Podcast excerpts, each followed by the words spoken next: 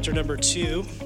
We have been uh, going through the book of Ephesians here and uh, what God has for us as far as who we are in Christ, who the church is, all these things about um, our identity in Christ and how God has been at work in our lives and showing us, revealing to us who we are, um, how he has blessed us with all spiritual blessings in Christ Jesus.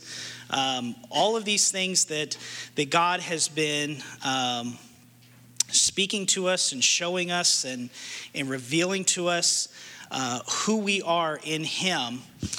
And um, we come here to uh, this book here in chapter number two, and you almost see this difference. There's this, there's this before picture of who we were before Christ. And, and we looked at one of those uh, last week um, as far as um, that we were dead in our trespasses and sins. And we're really going to focus in on verse number two because I believe that as we look at this and we consider about more about who we were, it in a way it should drive our passion towards Christ more because we consider what we once were and what we are now in Christ. And if you're without Christ, this is a, this is a perfect picture of who you are right now.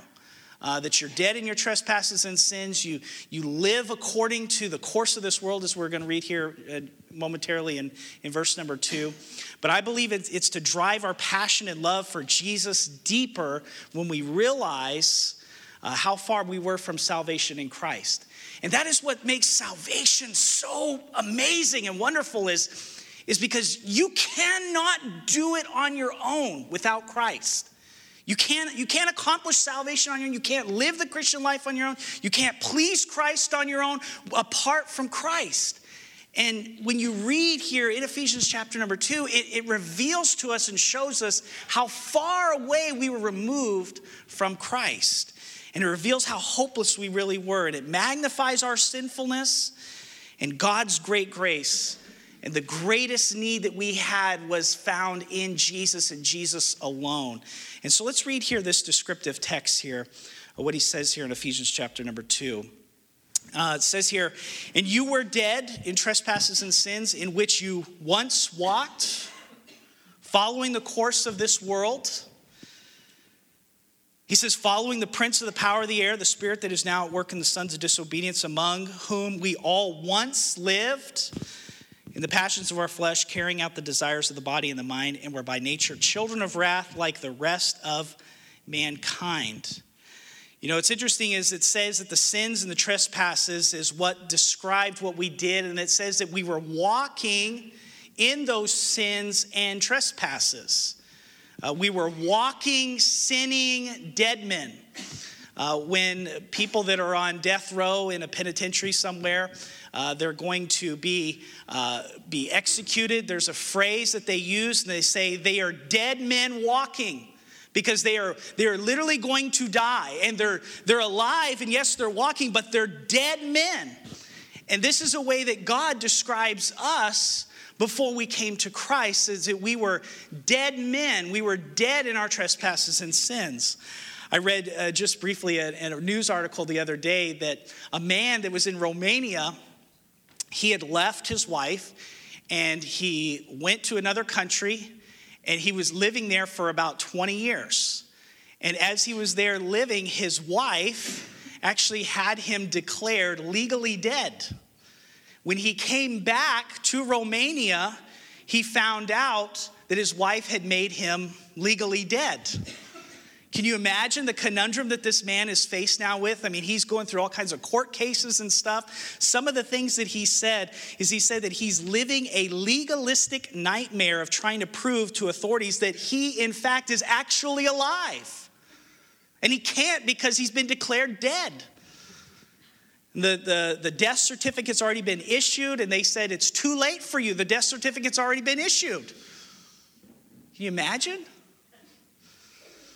He says, I am a living ghost, the man told the Associated Press in a phone interview Friday from his home in Romania. He says, I'm officially dead, although I'm alive. He said, I have no income, and because I'm listed as dead, I can't do anything.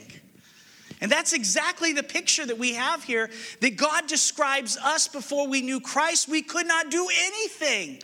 We were dead in our trespasses and sins. We're dead men walking who are sinning, but yet cannot accomplish anything what God has created them to do because they are dead. And God has created us to glorify Him. That was, our, that was our purpose. We were to glorify Christ. We are to, we are to be His glory. We are, to, we are to be part of His relationship that He had. That's our purpose. And yet we've missed that mark. We missed the mark and we're dead in that trespasses and sins. And so Christ has proved, provided for us this great salvation for us. And verses one through three help us see how great of a need it was for us to have Christ. That he is part of our life, that he is this blessing, this spiritual inheritance that we have now in Christ. And this is a picture before we had Christ. And so this is supposed to display to us this great salvation that Christ has given us. And we'll come back to that here in just a moment. But let's really hone in here on uh, verse number two, because uh, I want to show you three things here about people that. Uh, how they used to walk or how we used to walk and, and people that are without christ this is how they walk this is what describes who they were uh, how they are and people that are no christ this describes us how we used to be and so, notice a few things about their walk. First of all, let's describe the walk of the unbeliever. It says, talks about their course. Look what he says in which you once walked following, you can underline that. Look at that other one, following. So, you're following the course of this world. The walk that we used to be identified was with the course of this world. This world has a course. It has a, has a way about it, the way that it's going. When I was growing up, I used to go to the amusement parks and stuff like that, being a little kid. And one of the things that they used to have was these, uh, these cars that went on a track. And you'd get in the car as a little kid, and you're steering the steering wheel, and you actually think that you're driving that car. But later on, when I found out when I was 16 years old, no, um, later on, when I found out that I wasn't doing anything, that that car was on a course and it was doing its own thing. And the Bible here tells us it says that this course is what we used to be on, this course in which we once walked. What exactly is the course of this world? Well, a course is a means to an end, a result which may be a destination or an action. It's helpful for us to understand the course of this world by rephrasing it in this way as the disposition of this world, the character of this world, the nature of this world, or the makeup, the mindset, the attitude, the perspective of this world. God is saying to us that we were once on a path being guided by this invisible spirit, a powerful influence. The course of this world is habitually self centered rather than God centered. We read in Genesis 1:31 after the creation that, that God made, and he, he looked at all of his creation, he said, This is good. This is good. Everything is good. Everything is great. Everything is exactly the way that I want it to be. But then what happened? Sin entered into the world because of Adam's disobedience, and it forever changed the course of the world. Something happened. Man's nature was not created evil, but it became evil through the influence of another spirit besides God. And Adam and Eve chose to now follow a different course. They were set on a different course than the course that God had originally planned. We see that that course changed because in Genesis 4 8, we see now that murder had occurred and by the flood in Genesis chapter number six, the Bible says that men were only doing evil continually. That was the course. And people that are without Christ, they are on this course. And God is giving us a description here. He's saying, This is the course that you used to be on. This is the way that you used to be going. This is the way that you used to be heading. He says, Not anymore. In 2 Timothy 3:13 it reveals an interesting point of mankind and it tells us this that the course of this world as we progress towards the coming of Jesus Christ it reveals to us about what the course is going to be. And it says, But evil men and impostors will grow worse and worse, deceiving and being deceived. The world is not getting better, it's getting worse. And this is the course of the world. This is how people walk that are without Christ. And this is how we used to be. This is how you are if you are without Christ. You are on a course that is being influenced by evil. Jesus died to set you on a new course, on a new path. And it gets much worse when we look here at this way that God describes us. Look at the second thing here about this he tells us about their prince. He says, In which you once walked, following the course of this world, following the prince of the power of the air. As we go on this course, we are being guided by no other than the prince of the power of the air. Why a prince and not a king? Because Jesus is king. We read in Ephesians chapter 1 as we finished up that prayer, Paul prays and he tells us about Jesus who has all authority and a power over all rule and authority and power over every dominion, every ruler, over every kingdom. And so we're guided, people that are without Christ, they're guided by the prince and the power of the air. So, who is this prince of the power of the air? Well, he's been called several other different names, but we know him as Satan, the devil. He's also known as the destructor, the accuser, the adversary, an angel of light, the angel of the bottomless pit, the antichrist, the destroyer, the beast, the ruler of the demons, Belial, the deceiver, the devil, the dragon, the enemy, the evil one, the father of lies, the king of the bottomless pit, the lawless one, the liar, Lucifer, murderer, power of darkness, prince and the power of the air, ruler of the darkness, ruler of this world, the serpent of old, son of perdition, fallen star, the tempter, the thief, and the wicked one. And people that are without Christ are following the wicked one. They're following this prince. They're being guided by him. And so, those that are lost in their sins, this is who they follow. This is who that they swear their allegiance to. This is who they bow their knee to. But this is what's interesting about this. They do not even know it. Because the Bible says the, the God of this world has blinded their eyes, lest the light of the glorious gospel should shine unto them. And so they follow this prince. The difference between the one who came from heaven and the prince and the power of the air is this. Listen to what Jesus said in John 10 10. He said, The thief comes only to steal and kill and destroy. I came that they might have life and might have it abundantly. So Christ died to set us free from this ruler, to open our eyes, to see that there's this prince in the power of the air that is, that is leading us and guiding us. And so don't be deceived that this prince of darkness will first look very good, very tempting, very promising you everything. But in reality, what is he doing? He's coming to kill, destroy, and deceive. And that's the end result of it. Jesus gave us a very clear picture when he said this. He says, You are of your father, the devil, and you want to do the desires of your father. He says he was a murderer from the beginning and does not stand in truth because there is no truth in him. Whenever he speaks a lie, he speaks from his own nature, for he is a liar and the father of lies.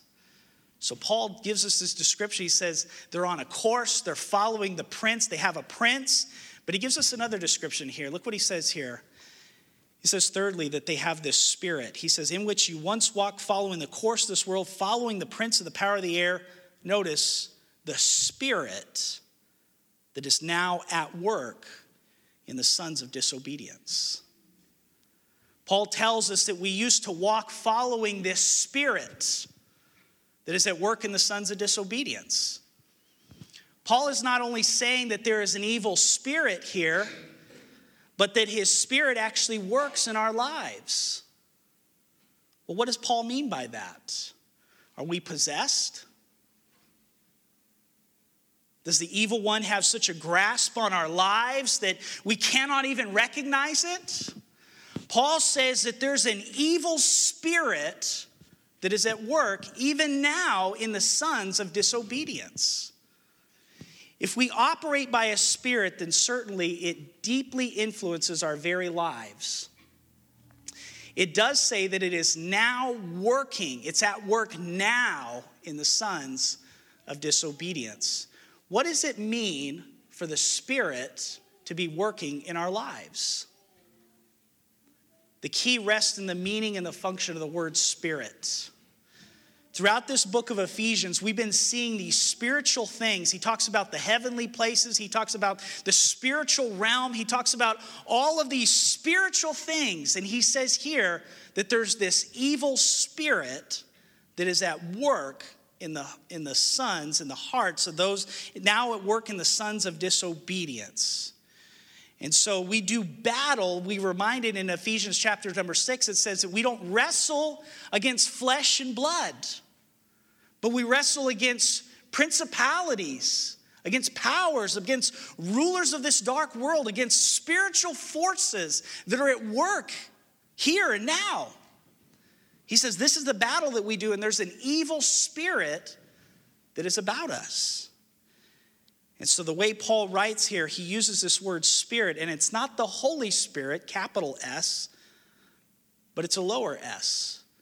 But what just, what is this spirit?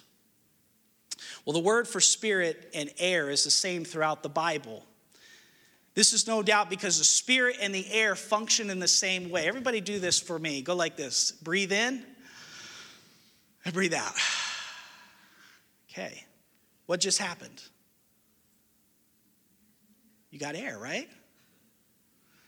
There was, there was an air that came in your lungs. Now, what happened when that air came in your lungs? All sorts of amazing things happened. Blood got recirculated. There was energy that got brought back into your, to your organs and you exhaled. There was a working inside of your body just by breathing in and breathing out. Well, Paul here is saying that this evil spirit functions a lot like that. This evil spirit is around and it moves and it influences and it activates and it enables and it does things in people's lives that are without Christ.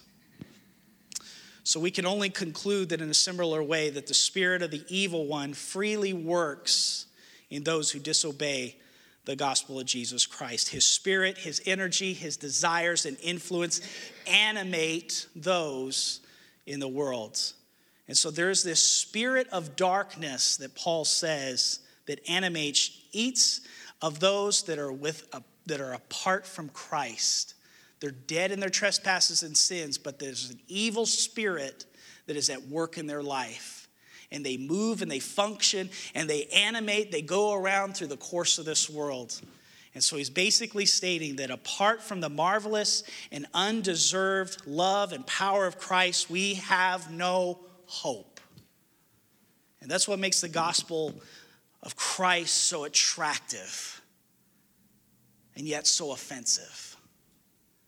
Because people say, I don't need that, I don't want that, I can do it on my own. But yet they're dead in their trespasses and sins, and yet they need Christ. And they can't do it on their own. So it's evident that there are this way because they are the children of the devil and his influence and spirit is at work in their lives, and it shows in how much that they live and they act in this world.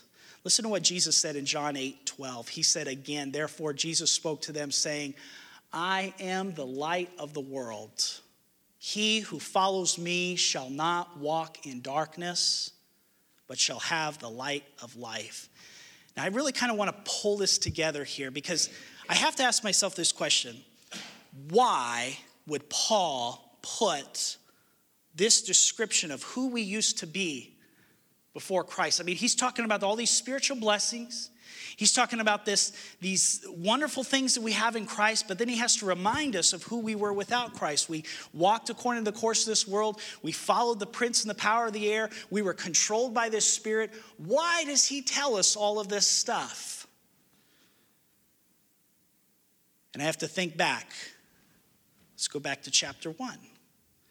Because when we read in our Bibles here, we have the, the chapter and verse divisions. I'm thankful that we have those. But when Paul sent out this letter, it's not like they said, okay, chapter number one. They just read the letter. There was no division there. There was a continuous thought there. So when we look at here and we put chapter one with chapter two, there's got to be continuous thought there. Let's back up, go back to chapter number one. He talks here about this immeasurable greatness of his power toward us who believe in verse number 19. He talks about this fullness of him who fills all in all in verse 23. He tells us that he wants our eyes to be open, the, the, the eyes of our heart to be open to the immeasurable greatness of his power. He wants us to experience the fullness of Christ. So, why are we not seeing that? Why is that missing in the church? Because I believe in chapter number two, Paul says, This is the way you used to be. This is what Christ wants for your life. This is the way that you used to be. The problem that we are facing here is, I believe, that Christians, myself included, Christians are not walking in the Spirit. We are not experiencing, enjoying, living, abiding in the Spirit. I want to show you key, words here. Look at verse number 19 and verse number one, uh, chapter number 1.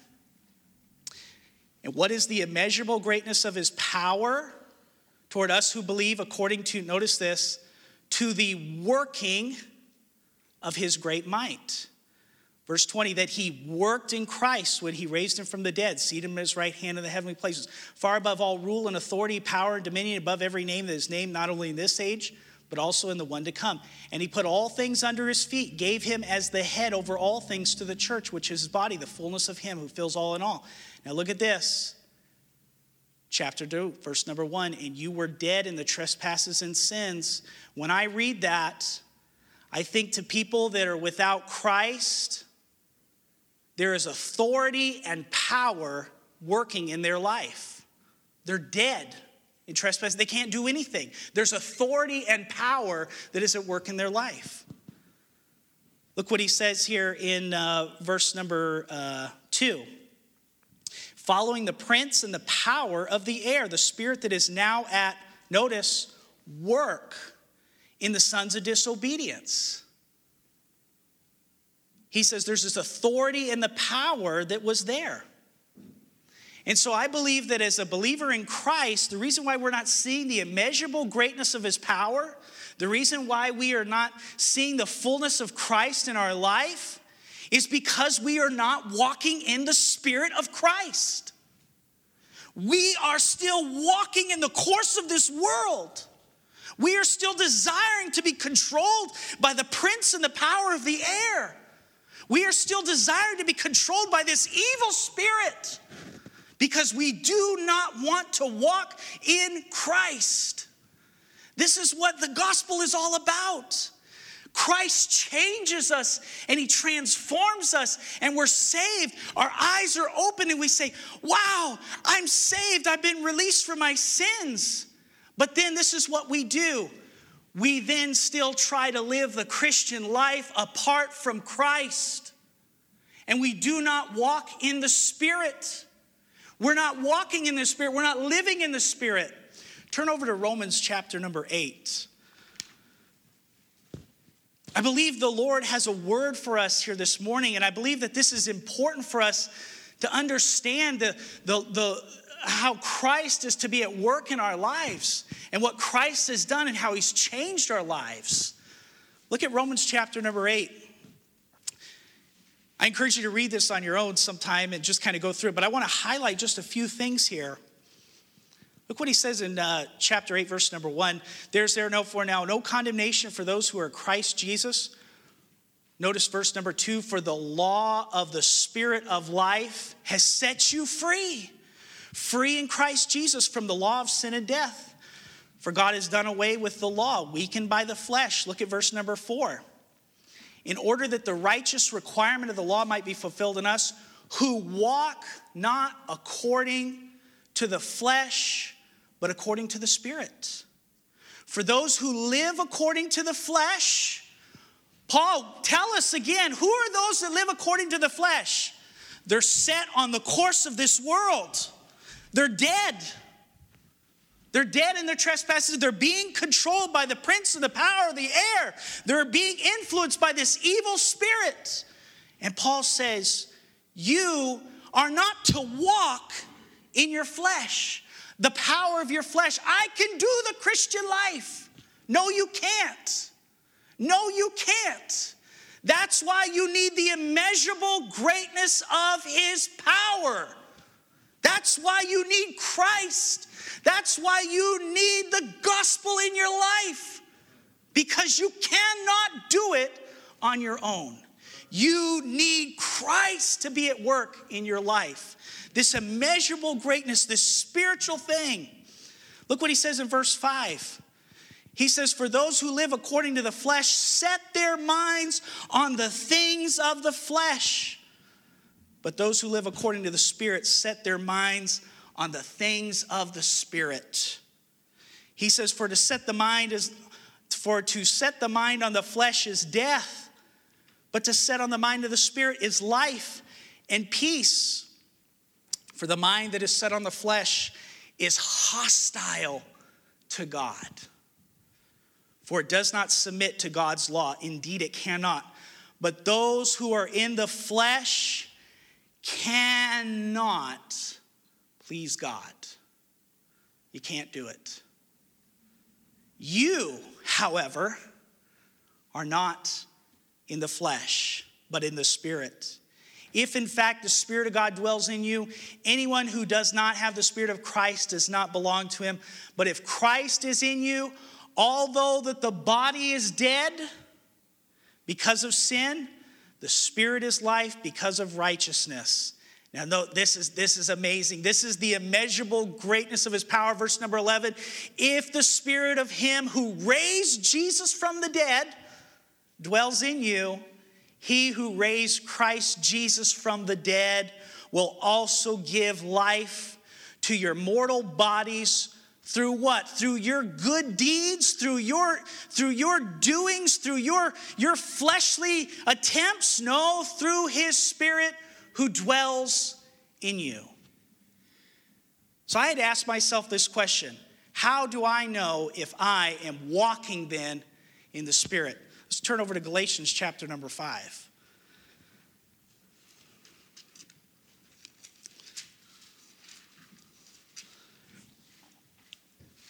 And I've, I've, I've read these verses before, but, but something, something arrested my attention here. Galatians chapter number 5, because he talks about keeping in, in the spirit in verse number 16 walk by the spirit you'll not gratify the desires of the flesh. And he lists all the desires of the flesh you know murder and all this kind of stuff. These are all the things that we do. And then he says but the but the fruit of the spirit is love joy peace long suffering goodness faith temperance. Okay? He goes through those fruits of the spirit but this is what really caught my attention. Look what he says here in verse Number 24. And those who belong to Christ Jesus have crucified the flesh with its passions and desires. If we live by the Spirit, here it is, let us also keep in step with the Spirit. Well, how do I know if I'm in tune with the Spirit of God? How do I know if I'm keeping in step with him? Here it is. Let us not become conceited, provoking one another, or envying one another. Those are the warning signs to tell you that you're not keeping in step with the Spirit. When you become conceited, when you become, you provoke one another, and you are envying one another. Do we want to see the immeasurable greatness of his power? Do we want to see the fullness of Christ at work? I do. Then we have to live by the Spirit. And if those things are in my life, conceit, if I'm provoking other people, or if I'm envying another person, then those are the warning signs. You know how you get the warning signs on your car when your engine's about ready to blow up? These are the warning signs to tell you that something is wrong, that you're not in step, you're not in tune with the Spirit. We need to see the immeasurable greatness of His power. We need to see the fullness of Christ at work in our lives.